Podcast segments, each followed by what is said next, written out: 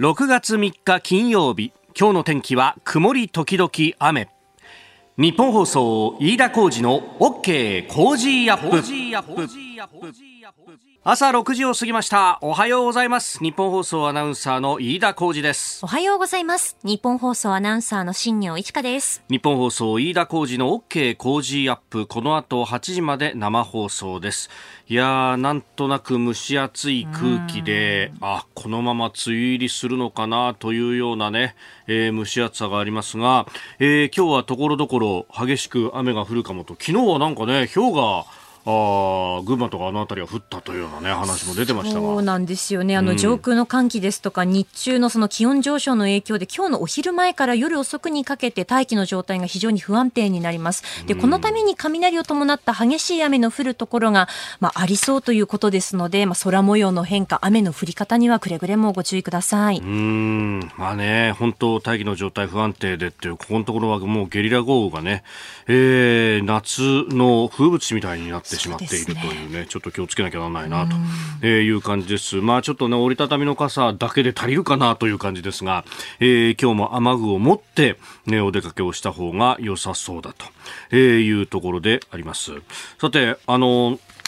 ね、えー、いろいろですね、あの、この放送以外にも、えー、私も、夕刊富士で原稿書いたりとかいろいろやってますけれども、ここのところ、新業アナウンサーが、ポッドキャストでいろんなことやってて、はい。この間、あの、なんかスペインの、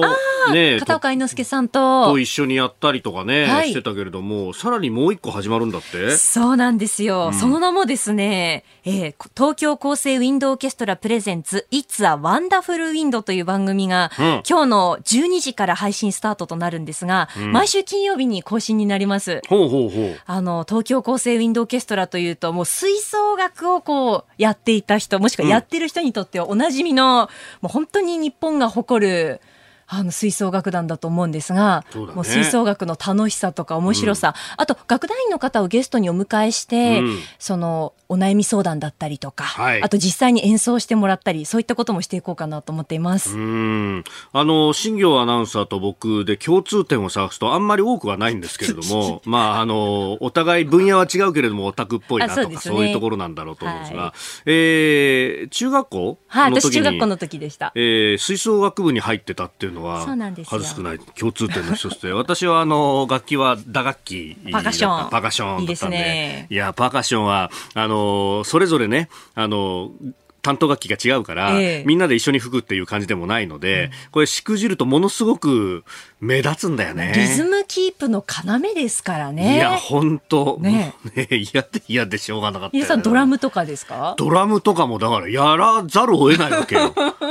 もう好む好まざるとにかかわらず、はいはい、お前やれって言われたらやらざるを得なくて、でそこからヒーヒー言いながらですね、ドラム遅れてるとか言われて、合奏の時に大体こうリズム感ないからね、いやいやいや 怒られたもんですけど、何やってたの？私は、コントラバスという弦楽器を、やってまた。リズム隊だねどっちかっていうと。あのベースパートなのでボンボンボンみたいな、ボンボンボンボンみたいなのをね。だからそのリズムで同じリズムでこっちはあの大太鼓叩くみたいな、ね、そうですそうです。大体そんな感じだよね。パーカッションとコントラバスって実は共通点多いなと思っていて、まあリズム隊っていうのもありますけれど、うん、あの口塞がってないじゃないですか。吹く楽器じゃないから。そうね。吹奏楽において吹かないのは我々ぐらいだもんね。じゃないですか。だからこう演奏中に間違えた時とか「あっ!」とかって声が出ちゃうっていう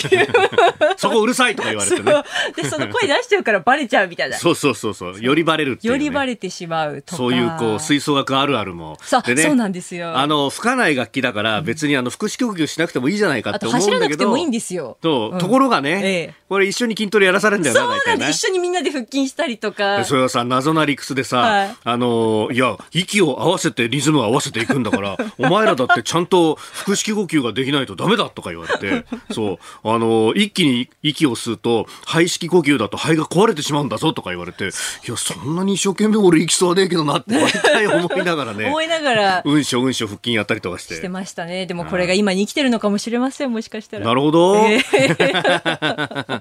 無理やりな無理やりなね感じですけどあと運ぶのもちょっと大変ですよねそうだよねパーカッション特にティンパニーとか重たいですよねそうそうそう楽器をまたさうちさ、はい、あの音楽室がさ4階と5階あ3階と4階になってさ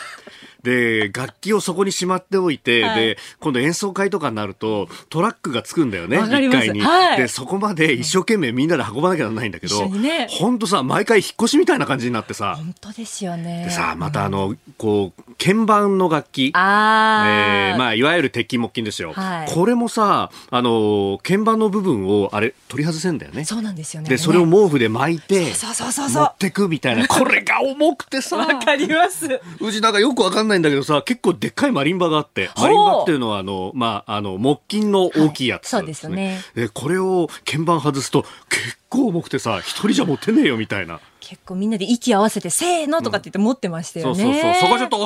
お落ちてるよ落ちてるよみたいなね。楽器当てると大変なことになる。お前らのね、小遣いじゃ絶対払えないんだぞとか脅されて。結構ヒヤヒヤしながら運んでました。コントラバスも運ぶの。重いよね、あれね。まあ、中空洞だからね、あの、パーカッションに比べれば重たくないですけど、あれこう持って階段をね、上り下りするの結構大変で。たまにさ、はいあの、あれをさ、背負う形にしてさ、はい電車とか乗ってる人いるよね。そうなんですよ。コントラバスケースがあって、それにね、あの、入れてこう頑張って担いで歩くんですけど。まあちょっとそんなあるあるがいっぱい、はい 今後は出るかもしれませんが、えーぜひポッドキャストもね、えーお楽しみいただければと思います。あの番組のホームページ、ツイッターにリンク上げときますんで、ぜひお楽しみください。はい。あなたの声を届けますリスナーズオピニオン。えーこの OK 工事アップはリスナーのあなた、コメンテーター、私、田新業アナウンサー、番組スタッフみんなで作り上げるニュース番組です。ぜひメールやツイッターお寄せください。今朝のコメンテーターは外交評論家、内閣官房参与、三宅邦彦さん。この後6時半過ぎからご登場。えーまずは夜に速報が入ってきましたが、オペックプラス、まあ、石油輸出国の集まりですね、えー7月と8月の原油生産量を増産することで合意をしたというニュースが入ってきております。えーそしてニュース7時またぎのゾーンでは、えー六市天安門事件から明日で33年になるということであります。えー中国政府事件を正当化となっております。まあ、中国に関連したニュースを掘り下げます。えーそして、おはようニュースネットワークのゾーン7時10分過ぎですが、ロシアのプーチン大統領トルコ訪問を検討、ウクライナ情勢。えーそれから韓国の統一地方選挙、そして国会の補選、えー補選の方は5勝2敗であったということであります。えーおはよう、教えてニュースキーワードのゾーンは、イギリス、エリザベス女王の即位70年の記念行事プラチナジュビリーについて、そしてスクープアップのゾーンでは、えー骨太の方針について安倍元総理が、えー防衛費倍増する目標を明記すべきだということを主張しております。ここが気になるのコーナーです。えースタジオには長官各紙が入ってまいりました。えーということでね、まあ、一面ざーっとこう見ていきますと、おえーまあ、ウクライナ情勢について特集の記事のような形で書くところもあればですね、えー昨日の原発について書いてあるところもあります。えー、毎日新聞はあ、ロシア軍ドローンに日本部品というカメラやエンジン、民生品、軍事転用というニュース。そして、えー、産経新聞は昨日も番組でも取り上げましたが、ロシア事実上のデフォルト、日本への影響は限定的という、えー、ドルでのね、支払いについての不履行が起きたと、世界的な、まあ、大手金融機関で作るクレジットデリバティブ決定委員会が認定したというニュースを取り上げております。えーそれから読売はウイグル、テスラ、活況というですね、えー米中対立の現場という特集記事です。えー経済優先人権批判を黙殺という記事が、えー出ております。まあ、ウイグルの状況というと、まあ、国際的なね、えー調査報道というものが進んでいる、まあ、最中というところですが、まあ、かなり、えーウイグル人に対しての人権のお弾圧というものは、えー続いているとされていますが、まあ、それより金儲けかというような、まあ、これはね、アメリカの国内でも当然ながら批判が出ているところのようであります。えーそして、朝日新聞一面トップ、島根2号機再稼働同意、知事表明、来年度にも運転という、えーこれ先ほど、新業アナウンサーの提示のニュースの中にも盛り込まれておりましたが、えー全国で唯一、県庁所在地にある中国電力島根原発2号機について、え島根県の丸山達也知事は、昨日再稼働に同意すると表明をしたと。えー、いうことであります。で、あのー、ここの判断において、まあ、今までであれば安全性だとか、まあ、避難計画の実効性だとかというところが、まあ、主に検討されてきましたが、知事が、えー、さらに言及をしていたのが、日常生活や産業を維持する電力の供給に、えー、原発が一定の役割を担う必要があると、県議会や関係自治体も容認の意見で、現状においては、やむを得ない苦渋の判断であると。いうふうに述べたということであります。まあ、特にこの地域経済について、えー、この島根にも、うんまあ、特殊鋼の、ね、大きな工場があったりなんかもして、まあ、そのあたりで非常にこう電力というものが、えー、に対して関心が高いというような土地柄もあったということであります。まあ、あの再生可能エネルギー等々いろいろ言われている中ですけれども、やっぱりあの精密なその工作機械などを使う場合っていうのは、その電力の周波数が一定を保ってくれないと、うん、ちょっとその周波数の揺れがあっただけでも、えー、機械に不具合を起こしたりとか、えー、結果的に製品に影響が出るというようなことが起こってしまいかねないということも言われていて、まあ、その部分で、えー、再生可能エネルギーの場合は、周波数の変調が大きいということも言われています。まあ、そこの部分をヘッジするために、うん、ベースロード電源といって、まあ、今だと、主主に火力発電でありますが、えー、一定の出力をずっと保っておけるという電源電源を使使うことによって、うん、まあ、そこの部分をですね、まあ、リスクをカバーしているというところがあるんですが、えー、ここ火力発電に関しては、まあ、世界的なね、CO2 の削減の話もあり、その上、えー、エネルギーの価格というものが今高騰を続けているということがあって、まあ、その辺を考えると、まあ、こういう決断もあり得るのかというか、まあ、この議論をですね、まあ、この、今回、まあ、島根がある意味こうして判断をしたことによって、えー、一石を投じたわけですけれども、ここから先、えー、日本全体としてエネルギーどうするんだっていうのを考えていかなければいけないというところです。まあ、あの、特に朝日や毎日のように、うん、原発に対して非常に懐疑的なあメディアはそうなんですが、まあ、この島根の原子力発電所というものが、まあ、福島第一原発と同じ不透水型炉ではないかということを言っています。ただ、あの、透水型でも地元同意しているのは、あの、宮城の女川原発もそうであるということが一点と、それから、あの事故の後に、まあ、本当政府もそうだし、東電もそうだし、あるいは国会でも検証したし、民間でも自己調査委員会というものを作って、様々なあ報告書が出てますけれども、まあ、あの、基本的な線としては、えー、地震が起こり、そしてそれによって何か原子炉に異常をきたしたというよりは、えー、その後の津波によって、えー、全電源源が喪失し、それによって、えー、冷やす機能というものを失ってしまったということが、まあ、原因であろうと。おまあね、最終最後は中身全部見ないとわからないというところあるかもしれませんけれども、今のところそういうこう、定説になっているという中で、じゃあ、沸騰水型だろうと加圧水型だろうと、えー、まあ、その冷やす機能の部分というのを失ってしまった場合には、ということを考えるとですね、えー、ここがことさら強調されるということが、まあ、果たしていいことなのかどうなのかという点は、まあ、一点指摘しておかなければいけないんだろうと思います。で、その上で、このエネルギーに関して、まあ、あの、全く正反対の議論というものが、まあ、うん北海道の泊原発の判決などでも出てますけれども、えー、まあ、このね、エネルギーのことに関して、えー、海外から入ってくるエネルギーがどれだけ影響を及ぼしているのかと、まあ、輸入物価指数をですね、これ、あの、日経の特別編集員の滝田洋一さんが精密に分析している記事があったんですけれども、あのよくね、為替がこれだけ円安に触れてるから、えー、もう、輸入してくるものに関しては、すべて値上がりしていて、で、もう物価全体が上がっているのだと、為替が悪いんだというようなことを言うう人もいますけれども、おこれね、変化の寄与率で見ると一番大きいのは石油石炭天然ガスということでやっぱりエネルギー価格によって全体がぐわっと押し上げられちゃってると。でここに対しての手当としてもちろん補助金で手当っていうのは今政権やってますけれども抜本的にはエネルギーの構造というかこの比率を変えないことには変わらないだろうということにもなっててくるでそれが、まあ、電気代であるとか日々の生活にも跳ね返ってくると。うん、いうことまで含めて、え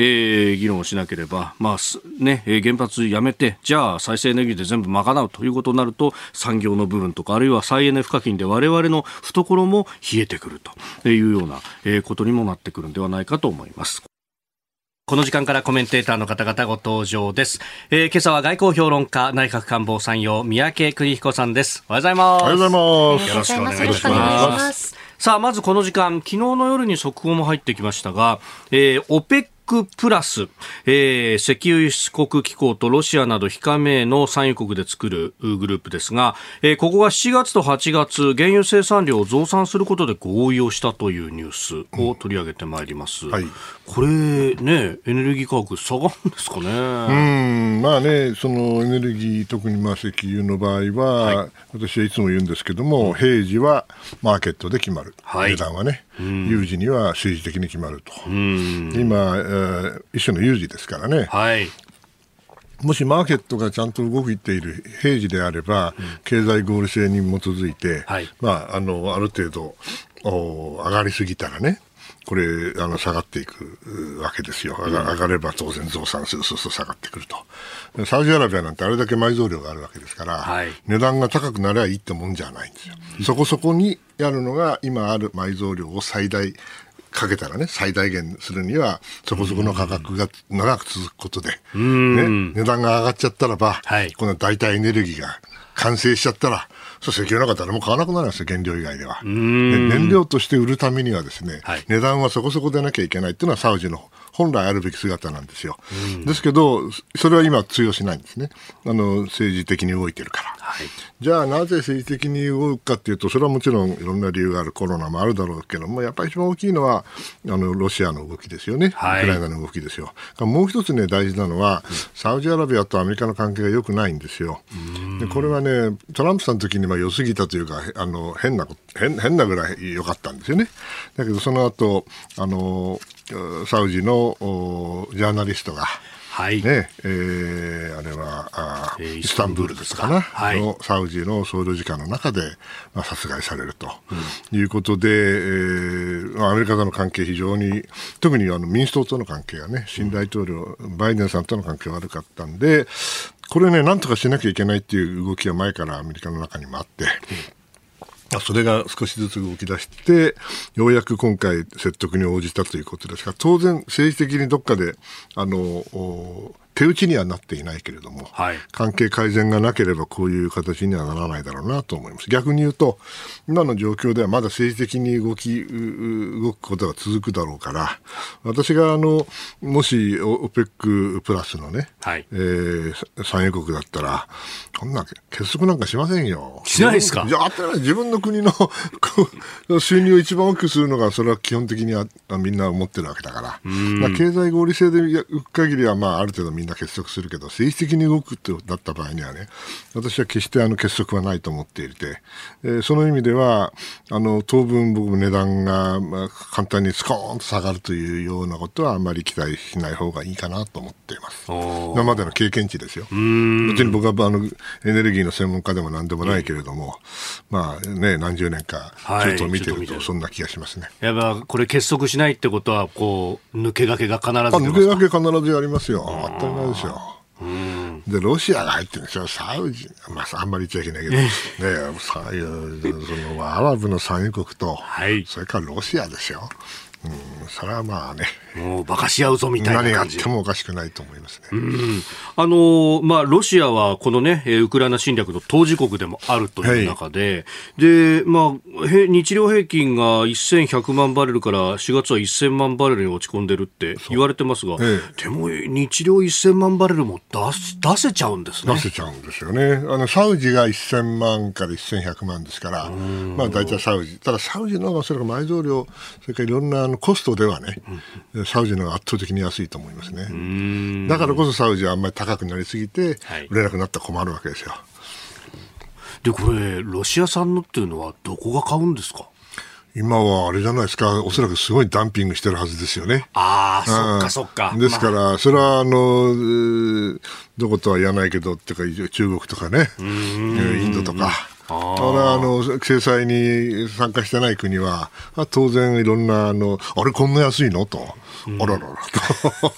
でもそんな買ったからってね別に備蓄できるわけじゃないし冷凍しておくわけにもいかないわけだから、それはあの限界があると私は思いますけどもあのああいう国が買ってることは間違いないですね。うん。結局、西側が結束して制裁っていうのはもちろんやってるわけですけれども。やってるわけですけれども、制裁っていうのは必ずしも効かない。それはしょうがない。えー、まずはこの原油の、ね、えー、生産量、値段についてのお話でありました。ここでポッドキャスト YouTube でお聞きのあなたにお知らせです。ラジオ局日本放送飯田浩二の OK コージーアップ。週末増刊号を毎週土曜日の午後に配信しています。1週間のニュースの振り返りこれからのニュースの予定。今週の株式市場のまとめと来週の見通し。今注目の銘柄を深掘り解説してお送りしています。後半には Cozy up コメンテーターがゲストと対談するコーナー。今月はジャーナリストの佐々木俊尚さんと駐日サンマリノ共和国特命全権大使駐日外交団長のマンリオ・カデロさんの登場です。現在の世界情勢などのテーマでお話を伺います。週末もぜひチェックしてください。えさて、7時またぎこの時間からあコメンテーターの方々と7時をまたいで掘り下げてまいります。今朝は外交評論家、そしてキャノングローバル戦略研究所研究主幹、三宅邦彦さんです。引き続きよろしくお願いします。ますえー、ではまず株と為替の動きをお伝えしておきましょう。ニューヨーク株式市場ダウ平均株価2日でありますが、えー、前の日と比べて435ドル5セント高い3万3248ドル28セントで取引を終えました。ハイテク銘柄中心ナスダック総合指数は322.44ポイント上がって1万2316.90でした。一方円相場1ドル129円90銭付近で取引されております。えー、全米の雇用リポートが発表されました非農業部門の雇用者数が市場の予想の半分以下ということで大きく下回ったとでこれ経済にとっては悪いニュースなんですけれども逆にあ悪いニュースが出たってことは利上げとかがあひょっとしたら、えー、そんなに長引かないかもしれないという連想から株は上がったという不思議なことが起こるもんですね。はいえー、ではこの時間取り上げるニュースはこちらです。天安門事件から明日で33年中国政府は事件を正当化。中国は明日民主化運動が武力で弾圧された天安門事件から33年を迎えます。えー、中国外務省報道官は2日の会見の中で、えー、学生らの民主化要求を武力で弾圧し多くの死傷者を出した1989年の六四天安門事件についてあの政治的な騒動と表現しました、えー、その上ですでに結論が出ていると述べ、えー、当時の政府の対応は正しかったとするこれまでの見解を踏襲したとのことです。まあ、この6死というね、キーワードの検索も64、うん。えー、なかなか中国国内ではできないという、ね、あいや、それも言えません。絶対できない。って言うんだけどね、6, 6月4日のとても言えない。うん。まああれですよね、はい、あの今年は特に緊張してるんじゃないでしょうかね、中国政府は。確かにその33年かどうかは別としてね、はい、状況としてはやはりあの学生がいろいろ困っていたんですよ、当時も。将来のこと、はい、それから就職のこと、それから物価のこと、はい。えー、そしてまあ自由ね、もちろん民主。だけど今、またそれが同じようなことが起きつつあるんじゃないんですかね。この間ニューヨークタイムズ読んでて面白いなと思ったんだけど、英語で言うと last generation、最後の世代だという言葉が流行ってるとこう書いてあって、はい、それを聞いてみると、要するに、えー、なんか女性を中心に、えーえー、世論調査をやって、世論調査をやったらば、なんと、その中国の女性多くがね、僕は上海の人なんてなんかそうなんだけども、はい、もうね、この国にね、将来がないと。うん、だからね、ここでね、子供を作りたくないと。作るんだったら、あの、欧米に行ってね、で、そこで育てると。つまりだから子供を産まないってことだから、はい、だから最後のジェネレーションなわけですよね。なるほど。これはね、あの、もちろん33年前とは状況は違うかもしれませんけれども、つい最近、つまりコロナの前まではね、中国はもう素晴らしいと、ね、うん、あのヨーロッパ、アメリカのなんか自由主義だかなんだか知らねえけどね、ガタガタやねえかと、この中国式の指導が、共産党の指導が一番うまくいくんだと、はい、そういって経済も伸びてたし、ね、ところが、コロナの時も最初うまくやったから、はい、ほら見ろと、やっぱり中国の統治方法が一番ええんだと言ってたんだけど、うん、それもですね、あれれ？あれれ？と、だんだんだんだんロックダウンになっちゃって、はい、ね、この、まあ、負の側面がどんどん出てきたわけですけど、それとこうするかのようにね、この、まあ、ウクライナの問題もあるわけですけども、物価はガンガン上がってるはずなんですよね。それから全然あの就職できないらしいですね。でね、なんかすごい面白い。PhD とかね、それから修士を持っているね、その北京の有名大学のあの学生が卒業したらね、はい、あの北京の政府に、市の政府に集まれて、それであの道道を歩いてって、それで不老者を追い払う役しかないんだって、要するにもう高学歴のその飽和してるから、はい、ですから就職口がないんですよね。PhD って博士号を取ってんのに、うん、そうそうそうまあそれはあの極端な例だと思うんだけど、そのくらいその仕事もね。ね、物は高いしね、うん、それそもそもあのロックダウンで自由がないってことはっきりと分かっちゃった。こんな時にですよ、今年党大会があるんですよ。はい。ね。で、これはもう、あの、天安門事件33年前はね、それは、まあ、簡単に言えばあの党内でもいろんな意見があって、はい、学生を支援した人たちがいたわけですよね、えー、だからこそあんな大きな事件になるわけであの事件がその終わったとか騒動だとか言って歴史的にもう終わったなんてとんでもないでこれから必ず検証はされるんだけれども、うん、まあ、私に言わせればその33年前のような形の政治的な大事件にはなりません。だから明日64だけども、うん、何事も起きないですよ、はい、起きないんだけれどもこのその水面下で起きていることはね決してあの33年前とあの違わない部分があって、うん、その部分はしっかりとやってもらわないと困るなと、思ってると思いますね、習近平さんは。まあ、あの頃は雇用法だとか、もう解明的な指導者もいた。でソ連が崩壊してねはい、ね、そういう時期だったんですけどね、まあ、世の中、これからどんどん変わると思いますよ、はい、中国は。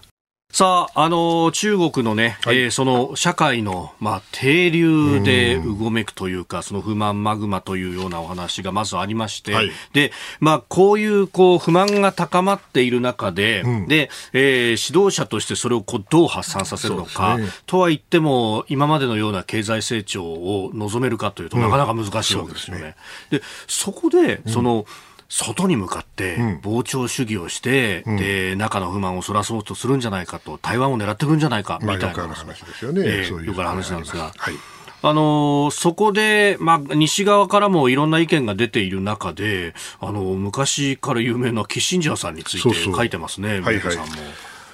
キッシンジャーの魔法が消えつつあるというふうに書いたんですよね。はい。ええ、彼がもう99歳ですよ。ね 本当に長寿で頭脳明晰なんだけれども、はい、彼がダボス会議のこの、ええ、なんていうの夏夏版か、はい、それをあの会合でね、えー、要するに今の米中関係について、要するに台湾の問題を、はい、とにかくあの米中間の交渉の対象にしてはいかんと、これをやっちゃったらもうあのダメになっちゃうんで、えー、アメリカは原則を変えるなと、うん、ね、そして中国も忍耐を続けろと、こういうわけ、はい、ね、それはおっしゃる通りかもしれない、うん、だけどそれはね、えー、残念ですけども、50年前の話、50年前じゃないか、えっ、ー、と、あえー、72年だから50年前、ね、ちょうど50年前、ね、50年前の話ですよ、うん、あの頃は中国の力が弱かった。だからあの台湾の問題は最後まで残ったわけですよね、はい、それに対してアメリカはとにかく台湾が何かあった時に何するかは言わない。曖昧戦略で、はい、そして台湾の独立は支持しない、うん、中国はあの中国台湾は中国の一部だという。アメリカはそれをふーんと聞いてるだけ。ふーんと聞いてるだけ、ふーんと聞いてる。あそうなの、うんうん、つまり推進受け入れないということですよね、えー、それから中国は台湾問題を平和的に解決する、これで話をつけたはずだったんです。それで静かになってたんです。ところがね、中国が強くなったらば、はい、そうはいかなくなってくるわけですよね。だから、キッシンジャーさんがまあおっしゃることは正しいかもしれないけど、えー、50年前に時を戻すことはできない。50年前に彼が魔法かけたの。魔法かけた。ブルブルってってね。みんなブルブルブルって言って、ああ、そうか、と、魔法にかかっちゃって、みんな静かにしたけど、あれよく考えてみたら中国も強いわと。ね。で、台湾弱いわと。はい。ね、からもう、っていうふうになっちゃった時に、えー、昔の話してもしょうがないんじゃないかなというのが私の今回書いた趣旨でございまして、このマジックは消えちゃっている。新しい台湾問題を安定させるためのメカニズムを考えなきゃいけないんだけど、はい、それがまだできていないということでございます。あの日米の、ね、首脳会談があって、はい、その後にもこう記者団から質問されてましたけれども、うん、こう軍事的なオプション等々について、バイデンさんは。軍事的関与するのかって言ってしないだろって言ったら、するよイエスイエスって言っちゃってね、うん、おでもまああれも3回目だから、はい。ね、3度目の正直なんて言っちゃっていいのかどうか分かんないけど、うん、あのアメリカは徐々に徐々に何かを変えようとしてるんでしょうね。うん。でそれは中国分かってるけども、はい、これからどうなるか。であともう一つね、私気になるのはね、えー習近平さんの名前が最近静かになって出なくなっちゃって、李克強さんの名前が出てきたって、こういう報道があるじゃないですか。特に経済面に関して、ね、そうそうそうでね、うん、僕はね、えー、まあ、あのー、天の弱だからね、そういう報道はあんま信じないのね。だってそんな、急にあの、李克強さんが強くなったりするわけないと私は思っていて、やっぱり党大会で習近平さんが 3, 3期目をやるっていうのは、これ規定路線で、はい、うまくいくかどうか分かりませんよ。だけどそれ方向で動いてる。ええ、だけど、今、経済がこれだけおかしくなったらね、大体あの、独裁国家のナンバー2っていうのは、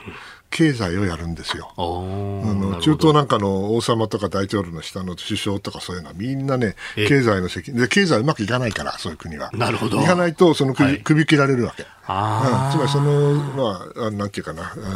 責任回避のためのね、代用品なわけですよ。で、今回もこの経済がおかしくなってきました。ロックダウンでおかしくなりました。どうします？お李克強さん、あなたの出番でしょ。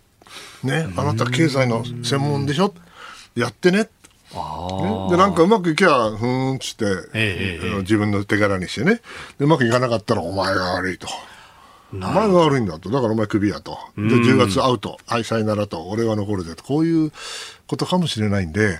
彼らの名前が出てきたぐらいで出て、禁止しちゃいかん。まだまだこれから続くと思いますよ。なるほど。水面下の争いはね。うん。と、これ、勝手に思ってます。秋までは。まあ、それはそうですよ、やっぱりあそこでちゃんと参戦がされるまでは、はい、ほら、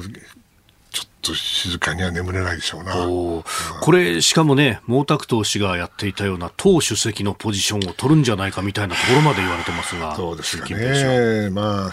党主席になれば本当の独裁者になるんだけど、終身ですもんね。うんいや、そんな、あの、意気揚々とやれるような状況じゃないんじゃないんですかね。彼、相当問題抱えているという気がしますけどね、習近平さんは。おはようニュースネットワーク。取り上げるニュースはこちらです。ロシアのプーチン大統領がトルコ訪問を検討。ロシア大統領府はプーチン大統領がトルコへの訪問を検討していると明らかにしました。実現すればウクライナへの侵略後初の外国への訪問となります。ただウクライナのゼレンスキー大統領と会談する可能性については否定したということです。先月30日に電話でプーチンさんとトルコのエルドアンさんが会談をしていてということトルコはこの仲介に熱心ですね。仲介なんかできませんよ。できませんか、うん、あの相手は核を持ったプーチンですから彼が辞めたい時に辞めるんです残念ながら、はい、しかしあのおそらくプーチンさんがこのトルコに行くという発表をしたこと自体がね、うん、おそらく戦況が少しずつまた動いている証拠だと思うんですよ。うん、私はこの 停戦の問題っていうのは常に戦場でどうなっているかってことを見なきゃいけないと思っているんですが、はい、今の状況はあの我々が感じているほど僕はウクライナが前線しているわけではないと思っています。うん、戦争って本当にあの非常なものですから、えー、人を投入し物を投入した方が勝つ部分があってそれは完全にあのウクライナが常に勝ってるわけではないんですね。今の状況はロシアはおそらく東部をに対して集中的にあの兵を動かしていて、うん、そして逆に言うと南部とかもう北はもう捨てましたけども、はい、南部もあのどうかなと。あのやっぱり手薄なんですよ、うん、一番ロシアが取りたいのはやっぱり東なんですよね。それでそれで勝利を宣言して、そしてなんとかあの長期戦になることを避けようとする部分が出てきていると思うんですね。そのようなものを反映して、おそらくロシアは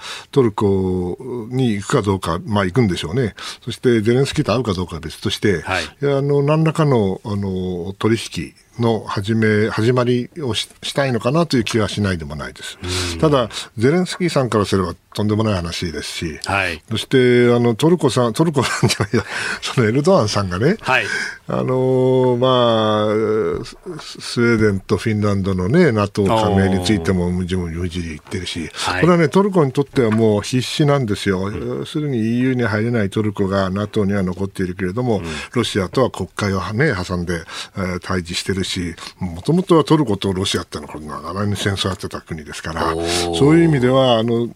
エルドアンさんはエルドアンさんの政権、それからトルコの利益を最大化するためにいろいろな、まあ、画策をして、その一環なんですよね。でこれにも国連を巻き込んでるわけですけど、国連がどんなに騒いだって、それはもう残念ながら、あの、プーチンさんを説得するだけの力もないし、はい、納得するはずもないですから、まあ、残念ながらあの終わりがの始まりかなというふうに思いたいけれども、まだそこまで生きる自信がないという、そんな感じですね。うん。あの西側は、ね、結束して制裁をかけて続けていると、はい、まあ、あの昨日あたりのニュースで、えー、いよいよデフォルト、債務不履行になる。という話も出てきました、まあ、侵略始まってから100日となってきましたけど、はい、この辺というのはどうなんですか、聞いてるんですか？あのちょなんていうんですかね、特効薬ではないですよね、経済制裁は。ただ、あの、漢方薬みたいに効いてくるはずだから、えー、ただ、じゃあ、あの、デフォルトになったからといって、すぐにね、物事はあの変わるかというと、いや、必ずしもそうじゃないでしょうね、おそらくある程度石油売れるんですから、ガスも売れるわけですから、はい、ヨーロッパも払ってるわけだからね。今だ、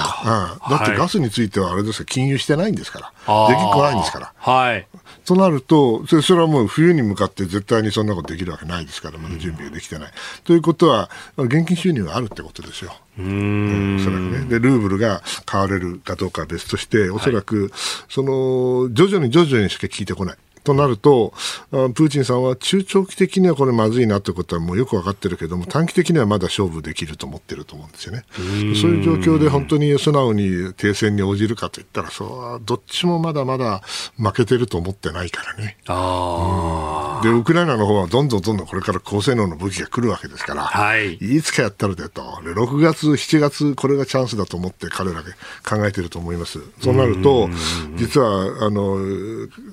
仮に来週、プーチンさんが行ったところでね、はい、トルコに行ったところですぐに物事が動くかなと言われれば、動かない方にかけますね。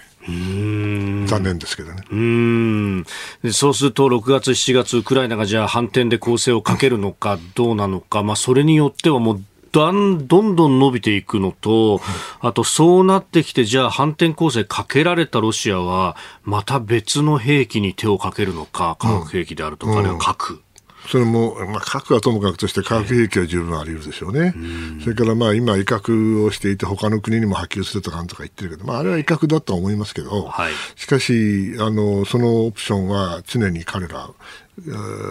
ね、急須なんとかで何するか分かんないわけですから、その部分はやっぱり我々も頭の中に置いとかなきゃいけないと思いますね。えー、では続いてのニュースこちらのニュースです。韓国の与党国会の補選は5勝2敗。今月1日の韓国統一地方選と同時に行われた国会議員の補欠選挙は保守系与党国民の力の5勝2敗でした依然国会では少数与党ですが国民の力のクオン・ソンドン院内代表は2日勝利の勢いを背景に与野党が協力する政治は国民の命令だと野党側に譲歩を迫り法案審議などで重要な役割がある国会の法制司法委員長のポストを要求したとのことです。service. えー、統一地方選も、おまあ、圧勝だという報道が出てきてます、うん、17戦12勝、えー、みたいね、ね。えー、ですから、その意味では、あのー、ね、どこが変わったのか、この間の大統領選挙は本当に僅差ですからね、うん、あの僅差が本当は大きな意味を持っていたんだっていう見方もあるし、いやいや、これはね、野党側、今の野党側ですね、前のこの進歩系の人たちが、どうも戦術を間違えたんじゃないかと、まあ、なんかバラバララみたいですけどね、いろんなあの理由があると思うんですよ。私はね、あの、韓国の専門家ではないけれども、やっぱり世代の大きな流れを常に考えているわけですよ。これ前も申し上げたことなんですが、その日本で全学連の全教頭の世代がありましたよね。はい、私よりも一つ、えー、一回り上の世代ですけれども、うんうんうん、彼らがずっと、まあ、日本の進歩系というか革新系を担ってきた部分があって、それが今引退をされているわけですよね。はい、で、似たようなことが韓国でも私は起きていると思っていて、それが386世代と言われる、いわゆる公衆事件で弾圧されたあの学生運動の人たちですよね。はい、あの人たちが今まだ50代ですから、えー、あとまだ20年ありますよと今まで言ってきたんです。はい、ただ、今回の状況を見ているとね、やはり北が核兵器を持ち、中国がこれだけ台頭してくるってことについて、おそらく進歩系の人たちはこれが絶好のチャンスだと思ったのかもしれないけど、うん、それでトランプさん騙してね、それで金正恩と合わせて、はい、えー、米朝やったけど、うん、全然ダメだったと。でこの過去5年間の、まあ、僕に言わせれば失勢ですよね、うん、これに対するレファレンダムというか、まあ、あの信任投票の部分があって、はい、本来であれば、この韓国の386世代の人たちは戦術を変えなきゃいけないと思うんですよね。で実際にあの新しい党首、女性の党首にしてね、い。ろいろ、はい、試みをしたんでしょうけれども、どうも新聞読んでるとしかしか分かりませんが、やはり内部でね、相当あの古い考えというか、今までのその、はい、革新、進歩的な考え方との人たちがまだ残ってて、相当彼女、党首新しい党首は苦労してしたというふうに言われているわけですね。で戦い方を見ているとやっぱり非常にちぐはぐで彼女のやり方っていうのはどちらかというと民意が少しずつ変わっているんだから、はい、あのやっぱりあのあんまり左行かないで、少し中道真ん中のところを取りに行こうというところで非常に強い反発を受けた、まあ、それは当然だと思うんですよ。そういうことをやってるうちに保守の方が相対的に安心できるということで票が集まったのかなと。だとするとかなり構造的な話になりうるなと思っていて注目はしています。うん386世代、えー、1990年代に言われた言葉ですが、当時30代で1980年代のまさにその公衆事件など、はい、えー、民主化運動に関わった人たちで、うん、6は、えー、1960年代60年代生まれ。ね、そういう、私は50年代ですから、一緒下なんですけども、まだまだ彼ら元気ですよね。もう絶好調ですから。ですからその意味では、世代交代がまだ起きるわけではない。しかし、世の中が少しずつ変わっていってしまっている。はい、韓国がこれからどっちの方向へ行くかっていうのは、ね、非常に大事ですよね。あとね、もう一つ、あの、日韓関係をね、はい、えーね、良くなるんじゃないかっていう見通しもあるのかもしれない。えー、この圧勝でね、そう。であってくれればいいんですけど、うん、少なくとも韓国の新聞読んでるとね、別に日韓関係がイシューじゃないんですよ。あこの選挙において当然そうなんですけど、うん、国内、あの、オールポリティックス・イズ・ローカルって言いましてね、はい、国内のことですよ、生活のことですよ、経済のことですよ。ですから、うん、まあこれですぐに日本との関係が良くなるというふうに期待するのはちょっと早い。だけど、まあ、状況は悪い方向には動いていないというふうに見るべきかなと思ってはいます。まあ、依然として少数与党であることには間違いないです、ね、そうそう。ですから次のね、総選挙までは、まだまだ力が、あの、発揮できないような状況だとは思いますね。ですから、まだまだ、あの、安心してはいけないと思っています。なるほど。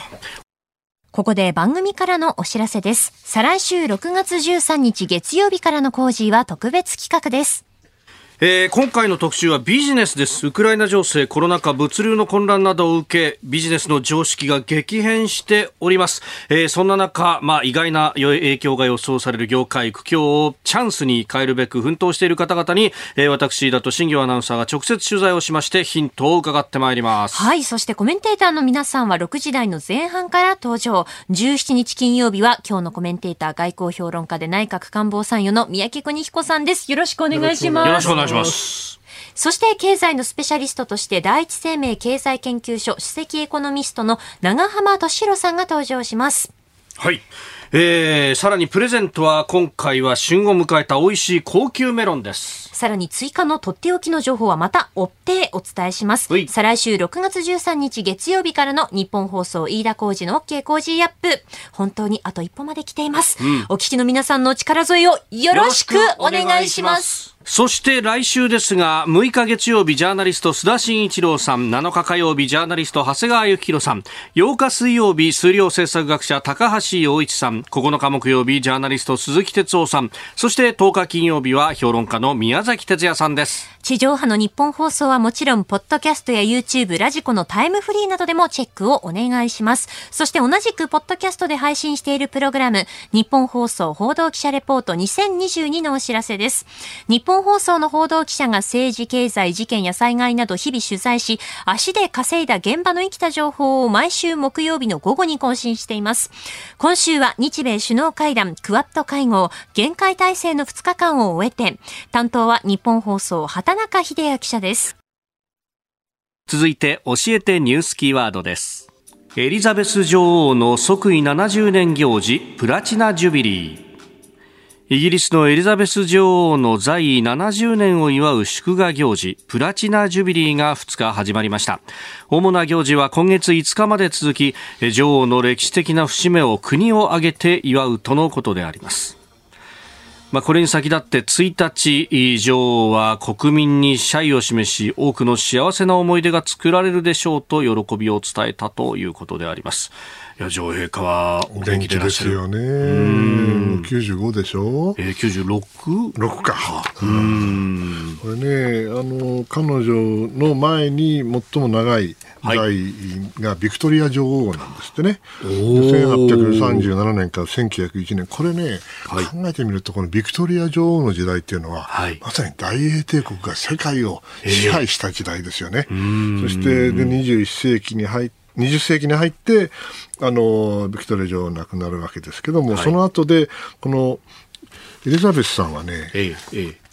1952年ですよ、私が1年生まれる1年前だからね、つまりね、ちょうど大英帝国が傾き始めて、パックス・ブリタニカに変わってパックス・アメリカーナになる時期ですよ。ですから過去70年っていうのはね、彼女にとっては大変な年だったと思う、イギリスにとっても大変な年だ。要するに、世界最強の大帝国から、その一一島国にとは言わないが、それに変わっていくね、過程を彼女はこのイギリスを支えたわけですよ。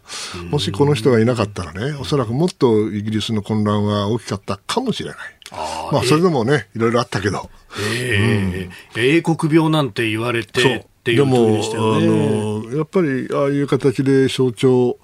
君臨すれども統治せずというね、はい、えー、いい意味のな、その、民主主義、立憲君主制ですよね。これが機能したってことはね、これいいことだと思いますよ。日本も基本的にはそうですけどね。うんそれは、あの、やはりイギリスが、なるほどな、彼女は苦労したんだろうな、とつくづく思いますよ。うん。まあ、あの、即位されたのが25歳の時であったと。まあ、えー、父君のジョージ6世の病死に伴ってというところですけれども、そうですよね、若くして大いにつき。そうそう。それでね、これから EU に入って出てね、そしてアメリカに主導権を奪われて、だけども、イギリスは、その、やはり影響力を維持してきましたよね。やっぱり国民的なこの、統合というかね、まとまり、それはあの、あの時はあ北アイルランドの事件もあったし、いろいろそれはあの大変だったと思うんですよね。ダイアナ妃のね、事件などもやはり、その、コンスティテューショナルデモクラシーというか、立憲えー、君主制の下でのこの王室のあり方ね、うんうん、を彼女は体現してたんでしょうね。まあ、息子たち、娘たちは知らないけど。うん。だからですから、その意味では本当に、はい、お疲れ様と言いたいですよね。うんうん、私が言う立場にはないんだけどもね。えーまあ、これ、本当ね、まあ、日本の皇室とのつながりというのも、かつてからも深いものがあるし、そうですね。で、お互いがお互いをこう参照しながらというか、いう部分もあったでしょう。ね、まあ、あの、まあ、向こうの方が民主主義の歴史は長いかもしれませんけれどもね、しかし、うん、やはり同じ島国で、はい、大陸の沖にある小さな島国でと私はいつも好き好きな言葉ですけども、イギリスとあの日本というのは非常に、えー戦略的な位置関係というか、はい、えー、環境がね、非常によく似ているので、えー、参考になること多いですよね。で、また日英同盟があった時期もあったでしょ。はい。これまた新しく日英同盟ね、第二日日英同盟もできそうだし、うん、はい、あやっぱり面白いなと。これ偶然なのかもしれませんけれども、えー、同じ島国の立憲君主制の国が、これだけ、えー、お互いに学び合えるっていうのはいいことだなと思いますね。うん。続いて、ここだけニューススクープアップのコーナーです。はい。鼻で笑われてしまった。鼻で笑ったかな？では参りましょう。はい、この時間最後のニュースを、スクープアップはい。今日はちょっとこってりめで。よくできました。ありがとうございます。大変よくできました。ネタ切れ感っていう、ネタ切れ感っていうじゃない。さて。安倍元総理が骨太の方針に注文防衛費の倍増する目標を明記すべき。政府の経済財政運営の指針いわゆる骨太の方針をめぐって自民党の安倍元総理大臣は日本はアメリカと2カ国でロシア、中国、北朝鮮に対応していかなければならない。状況は厳しいと述べ、防衛費の GDP 比2%目標を骨太の方針に明記すべきだとする考えを示しました。日米首脳会談の後に相当な、あ増額という、はい、そしてその後の、ね、予算委員会でも相当な増額という表現で、えー、具体的な金額というものは出てきております。まあ、なかなかね、その2倍というあの目標としては GDP2% っていうのは、えー、一応かすって、そういう、あれでしょ、を含めたかなんとかいう、えー、言い方にしてありますよね。ですから、あのこういう方向で動くっていうのはもう、ある程度規定路線だろうと思いますけどね。まあね、いろいろあの、元総理が、あいろいろな、発言をされるということが注目されてるんだけど、はい、まあ、それはあのいろいろ意見があるだろうと思うけど、私自身はね、昔のことを考えてて、うんはい、自民党がその小選挙区制になる前の中選挙区制の頃はね、派閥のあの親分たちがみんないて、はい、それでもうみんな政策論をやってましたよ、ガンガンと。いい意味でも悪い意味でもね。ですから、あの、そういう議論があること自体までなんか、おかしいっていうのはちょっと変な話でね。うん、本当は議論をどんどんすればいいんですよ。派閥の領袖と、派閥の領袖って言葉もあれだから、いろんなグループのね、リーダーで、はい、あの、むしろ総理をこれから狙う人たちが、はい、どんどんどんどんこういう議論をしなきゃいけないと私は思いますけどね。うん、俺はこうやりたいんだと。うん、うんそうしないとね、やっぱり、あの党として弱くなっちゃいますよね。うん、まあね、確かにこういうのが出てきたときに、まあ、今の論調だと、党内不一致じゃないかみたいなことがいきなり出ちゃうけど、うん、まだ決まったわけではないからねと。そういう議論をして、それで最終的には投票で決めるわけでしょ？はいだから、まあ、それは、あの、いろいろな、あ成長会もあるだろうし、いろいろな、そのプロセスがあるだろうから、うん、何でもかんでも意見を言い合いってもんじゃないとは思うけれども、なんかこの議論がもっと活発になっても私はいいと思うんですけどね。まあ、もっともそれをまた重箱の隅をつくような議論をしてだ。はい。で、ああでもね、こうでもか、話が違うじゃないかとか、なんとかいう議論も国会で行われている以上ね、えー、そこはそれまたいかがなものかとは思いますが。はい、まあでも、国民の、まあ一般のね、えー、世論調査なんかを見ると、うん、この、じゃあ日本どう守っていくんだっていうところへの関心というものが、やっぱりこうウクライナの情勢も見て、かなり関心高まっている中で選挙が行われるというようなところでしょうね、ね、やっぱりね、ウクライナの問題で分かったことのね、いろんなの教訓があるんですけど、また最近新しいものを考えてね、はい、やっぱりね、あの、独裁者はね、ええ、突然気が変わるわけですよ。とのご乱心っていうか、はい、ね、一日にして表変するんですよ。で表変したらね、戦争起きちゃうわけ、こうやって。これはあのうちの周りにも独裁者結構いるから。そうですね。うちの周りにも本当に、ね、ちょっとね。うん。私と同じような年の人もいるしちょっと若い人もいるけど。私と同じぐらいの年の人もいるんですよ。あそう。あ若い人の方は若い人の方あそう。困りますよね。でそれがあのなんかととてつもないこと決められたらこうおっと思ってよっていう話になるんだから、やっぱり準備はしとかなきゃいかんのかなと。うん。あと、うん、ええ、それこそね、あの、まあ、台湾の話なんかで、いや、あそこにね、海を渡って何百万人の兵隊を送るなんてのは本当大変なことなんだから、軍事的合理性がないよってよく言われるんだけど、うんこれを乗り越えてくることやるかもしれないんですよね。だからやる、やるかもしれないと思ったときに、まあ、その、えー、合理的な判断ができなくなっちゃったらもう終わりなんだけど、ちょっと待てよと。ね。一番遠いところで180キロもあるんだぜと、えー、近くても130キロもある、これ陸上でウクライナ、ロシアがタンクでやってもだめなのにね、うん、なんで中国が130キロのね、海の上をタンクで行くんかいと、はい、行けねえだろうと、うん、当然上陸、上陸用の終艇ととといっぱい必要になってくるんです。なできるのかいというふうに思わせなきゃいけないわけですよ。うん。それがあの抑止というものなんで、はい、別にあの、ね、今なんか言われてるじゃないですか、あの中国は3隻目のね、えー、空母。空母なんてね、まあ、空母なんてって言ったら失礼だから言わないけども、まあ、今回の3隻目はね、おそらく報道によるとカタパルトがつくっていうからね、そういう話です、ね、今、今、あれじゃないですか、あのあんまり重い武器持ってあの積んで飛行機飛べないんじゃないですかね。あのスキージャンプ式ってスキージャンプ。スキージャンプはいいいんだけども、それはイギリスでもそうなんだけれども、うん、あのエンジンの水力が足りなかったらば、ね、うん、重いそのタンクつけて、そのミサイルの、ね、爆弾持ってですね、やったら、おっと重すぎたってなっちゃうわけで、あんまりあの重いものは飛べないらしいけど、おそらくカタパルトであのピューンとこう押し上げるわけでしょ、そうするともしかしたらできるようになるかもしれませんね。だけど、そうは言ってもね、うん、空母なんて簡単に沈められるんですよ、これからは。ですから私はあの空母が3隻目だからといってね、3隻でやっと1隻を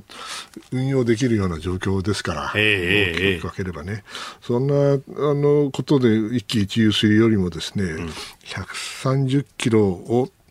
あの海を行った時にとてもできっこないというふうに思わせることの方が僕は大事だと思いますね。その尖閣も同じですよ。うん。もう常に何かあったら守るぞっていう体制があること。彼らが失敗するとこのままで失敗すると。あの準備あの装備あのやあの体制であればねこれこっちがどんなに頑張っても成功しそうもないと思わせること、これが抑止の基本だと思うんですけどそれは必ずしもあの空母を日本が持つことではないですよ。うん。もっとすばしっこい小さくてレーダーに映らなくて数が多くて、はい、ちったりこっちったり進出鬼没なものを準備した方がおそらく効果的だと私は思います。海の忍者なんて言われるものがね、もうアメリカはあれですからね無人の戦艦を作ってますからね。あうんものすごいスピードの出るやつはね、はい、ですから戦い方が変わってるっていうことですよね、それをよく考えて、えー、仮にあの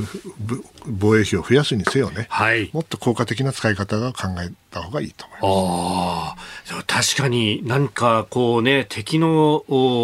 基地だとかにこう届くものっていう、うん、なんかその具体的なイメージはつくけど、うん、そればっかりに議論がいくっていうのはそれだけじゃないんですよね。やっぱり総合力ですから、うん、やっぱりあのレーダーに映らない小さなものっていうのをやっぱり目標にすべきだと私は思ってます。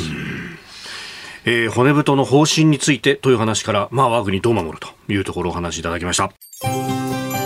あなたと一緒に作る朝のニュース番組飯田浩司の OK コージーアップ日本放送の放送エリア外でお聞きのあなたそして海外でお聞きのあなた今朝もポッドキャスト YouTube でご愛聴いただきましてありがとうございました飯田浩司の OK Cozy up。東京有楽町ニッポン放送で月曜日から金曜日朝6時から8時まで生放送でお送りしています。番組ホームページでは登場いただくコメンテーターのラインナップや放送内容の原稿化された記事など情報盛りだくさんです。また公式ツイッターでは平日は毎日最新情報を配信中。ぜひチェックしてみてください。そしてもう一つ飯田浩二アナウンサーが「夕刊富士」で毎週火曜日に連載中。飯田浩二のそこまで言うか。こちらもぜひご覧になってください。忙しい朝そして移動中ニュースを少し深く知りたい時。ぜひ AM、FM、ラジコはもちろん日本放送のポッドキャスト YouTube でお楽しみください。